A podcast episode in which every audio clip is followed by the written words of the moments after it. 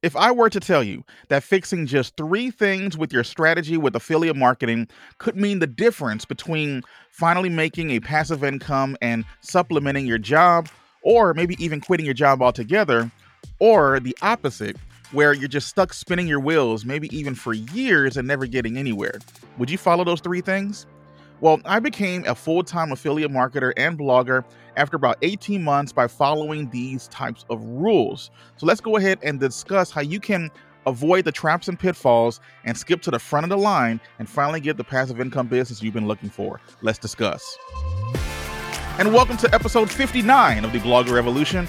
My name is Chris, and here we talk about building passive income streams that work for you so you don't have to. Wonderful to have you here, but before we get started, please be sure to go check out my free passive income training I have over at bloggerevolution.com slash workshop. That's bloggerevolution.com slash workshop.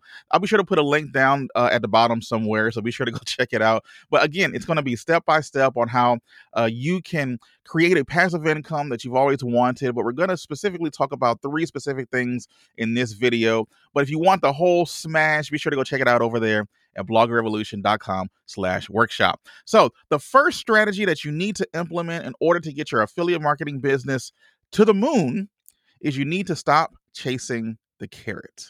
Stop chasing the carrot. Now, what this really means is you need to focus on evergreen content. So, Chris, what does a carrot have to do with focusing on evergreen content? Well, let me ask you this Have you ever heard the phrase chasing the carrot and what it means. What does it mean to chase the carrot? Where did it come from? Well, back in the day, when farmers were plowing land, they would dangle a carrot on a stick right in front of a donkey that was just out of reach of the donkey, but he could see it and he would just just go after it as much as he possibly can. Just picture that in your mind, just having a, a, a, carrot just barely dangling, you know, within maybe six or seven inches in front of your face, and you just can't reach it. Now, as the donkey would move forward to try his best to get that carrot, he would no doubt pull the cart that's behind him, meaning that the carrot would always remain just out of reach. The donkey would never get the carrot, but the cart would get pulled.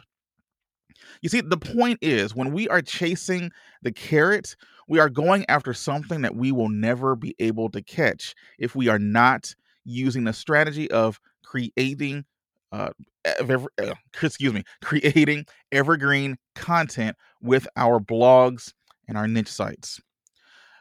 We are always going to be stuck trying to chase that reward, that that that thing where we're going to be making so much money because hey, we're just so excited because we finally got there. It's never going to get there because we'll never attain the award because it's always going to be just a few inches in front of our face if we're just creating things that are going to get traffic here and now and not for years to come.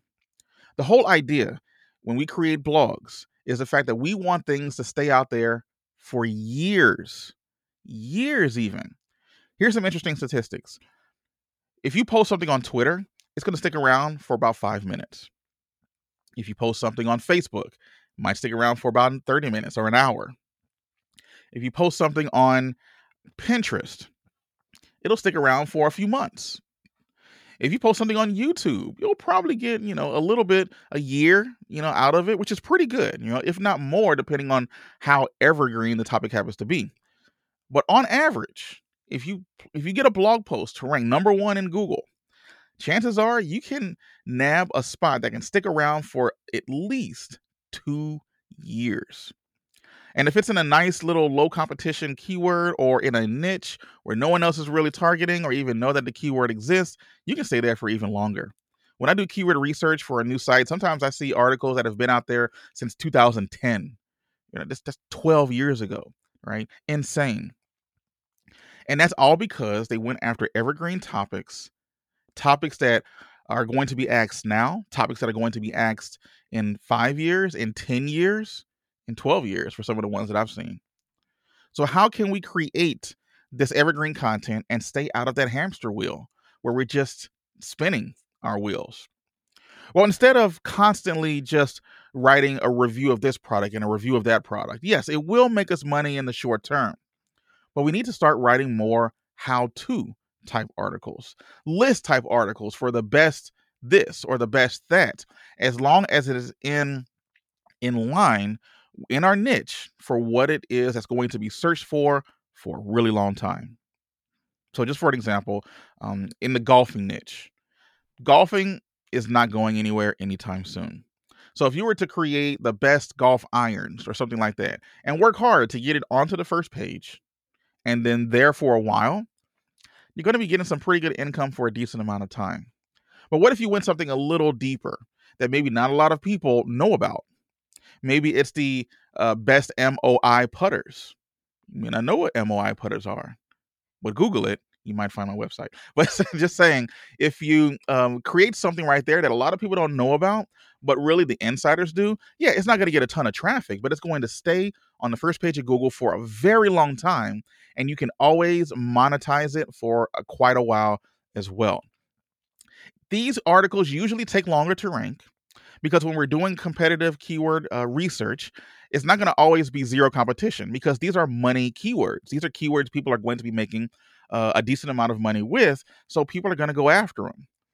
So it might take us a little longer to rank for it, and maybe a little bit of extra work to make sure that it's optimized just the way it needs to be in order to rank. But once it's ranking, it's ranking, and we're getting the money from it. So stop chasing the carrot. Go after evergreen content that's going to rank for years, and people are going to be asking these questions for years. Now, the next thing that you need to uh, do if you want your affiliate marketing business to soar is stop forgetting the obvious.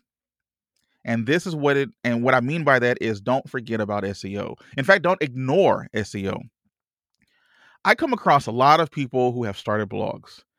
And when I look at a lot of their blogs, one thing that they just are forgetting about, are ignoring, are just paying no attention to is search engine optimization.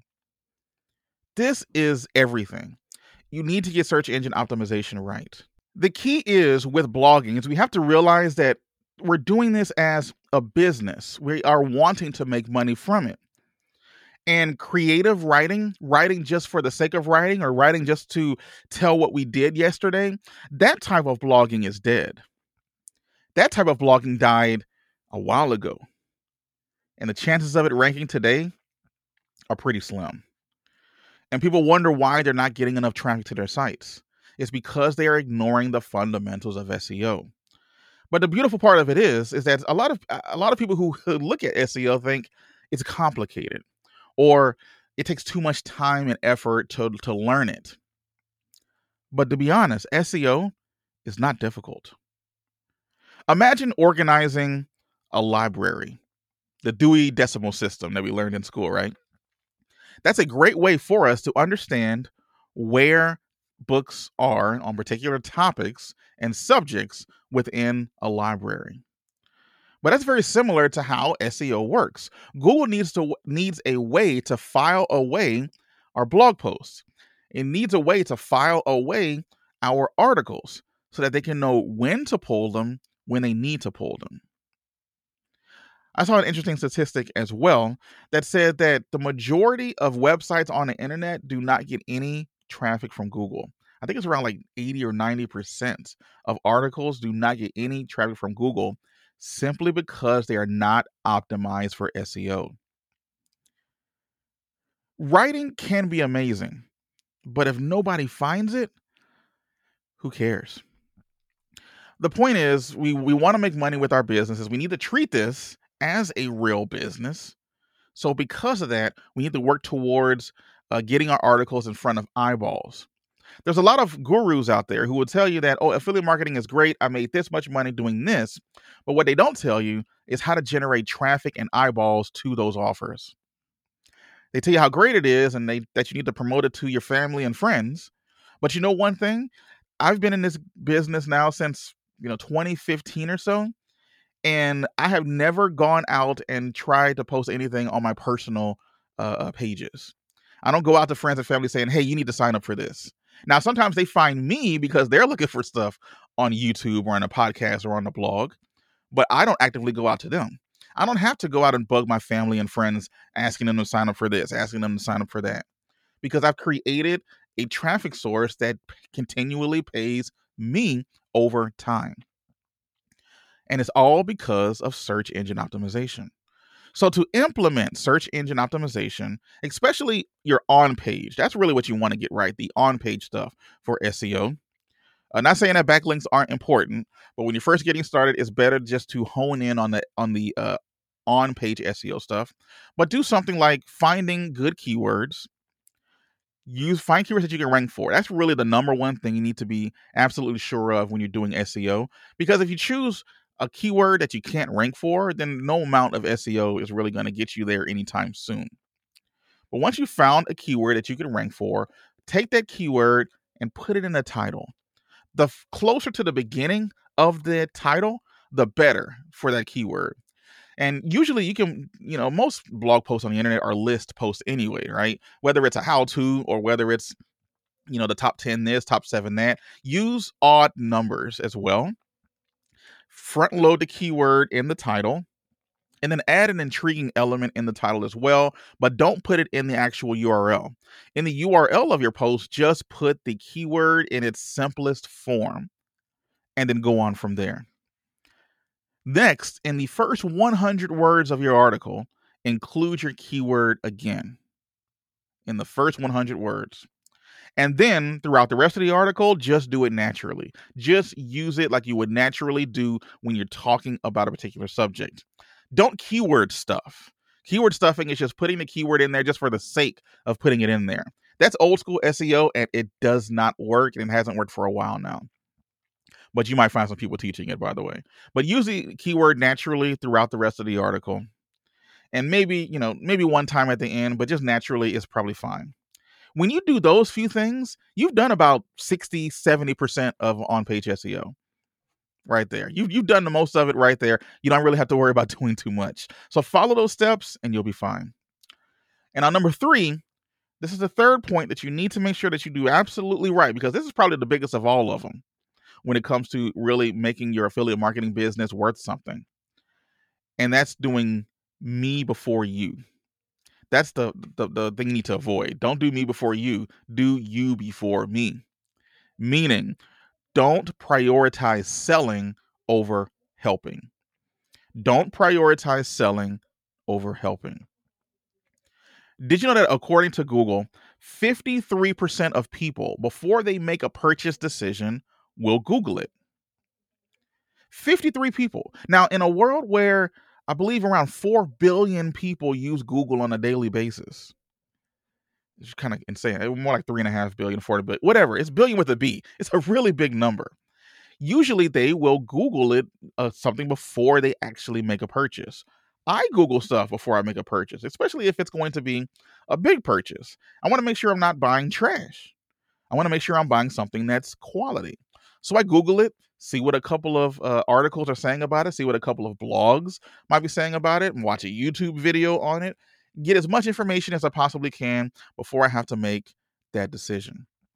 In fact, I recently bought a video game for my son, Benji, and um, I researched a lot of it. I wanted to see what other parents had to say about it. I wanted to see what the ratings were. How old you, should you be? What's the recommended age for playing this game? Was it fun? That's really a big thing, right? Is this game fun? Now, it's nice to read the review and it's nice to go to Nintendo and see what they have to say about it, but I want to see what, you know, the dad around the corner who actually bought the game and played it with his son and how he had fun with it. That's what I want to know. And that's the kind of information that you're going to only find within blogs. With so many people Googling stuff before they buy, we need to prioritize helping versus just selling in these reviews because people are reading them. But if we just say there, hey, click this and go buy it because I bought it and I thought it was great and just leave it at that, it's not going to give a very good experience. In fact, Google has recently come out and said how they would like uh, reviews to be in a particular way. Now, it's it's a few things that we need to go into, and in fact, I go into it in great deal in my uh, in my course that you can check out down in the description below as well. But um, I'll leave a description as well to what Google actually said in terms of how they want their reviews to be written. The thing is, the uh, helpful content update that just came out recently is another thing that's going to be coming out and attacking these low quality blogs that aren't providing anything, where they're just trying to get people to buy stuff. there's a thing where uh, I think Gary Vaynerchuk he has the book Jab Jab Jab Right Hook, and the idea of that entire thing is just you need to provide as much value as possible over and over and over again. Just keep jabbing, and then eventually you can ask for something back. But you got to front load it. Think about when you go to a car dealership or something like that. Usually, when you first get there, they ask you what? Hey, can I give you some water? Would you like some popcorn? You want a coffee? You want something? They are immediately trying to tip the scales in their favor so that you are more likely to listen or more likely to sit down and talk about a car. We need to do the exact same thing when it comes to our blogs. Lead with value early and quickly and over and over, jab, jab, jab. And then once we've provided the value, given a unique perspective on it that's probably different than anything else you would find on the internet, then and only then do you ask for the return. Notice you don't take, you don't give, give, give, and then take. You give, give, give, and then ask. And that's going to do much better for your affiliate marketing business than anything else. Think about how you can provide all of the necessary information and hands on experience about any product that you might be reviewing just to help them make a good decision. Now, here's one a pet peeve that I have about reviews is that at the end you finally read this nice review, they had everything that you were looking for, but then they say, "Well, it depends on if you need to buy it or not because of this or because of that." Have a definitive yes or no. Should I buy this product? Give people exactly what they need to know. If you recommend it, recommend it. If you don't, don't. And a little ninja trick that you can do at that point, if you don't recommend it, link them to something else on your website that they that you would recommend. That way you could still hopefully make some affiliate commission from that as well. So to sum this all up kind of quickly, number 1, you need to uh, stop chasing the carrot, meaning you need to create evergreen content. The next thing you have to do is make sure that you stop ignoring SEO. Stop forgetting the obvious. Use the tricks that we talked about to make sure that your SEO is on point. And then finally, prioritizing helping versus selling. Help people first, jab them, jab them again, and then jab them some more, and then finally ask for the right hook or for the ask for them to go through and make a purchase. So with all of this this uh, stuff we've talked about with affiliate marketing, that's no doubt one of the best ways in which to make money online. It's one that I've used for years, and I definitely recommend you use it as well. So to get a full understanding on how I was able to use affiliate marketing and how you can do it as well, be sure to go check out the uh, link down in the uh, show notes and description below bloggerevolution.com slash workshop that's bloggerevolution.com slash workshop i have a free training that will show you step by step how you can make this process really not as difficult as many others trying to make it out there and make a really good living with affiliate marketing. So, thanks so much for watching. Be sure to follow me on Instagram at Chris Miles Official if you want to follow me there, and I'll see you later. Bye.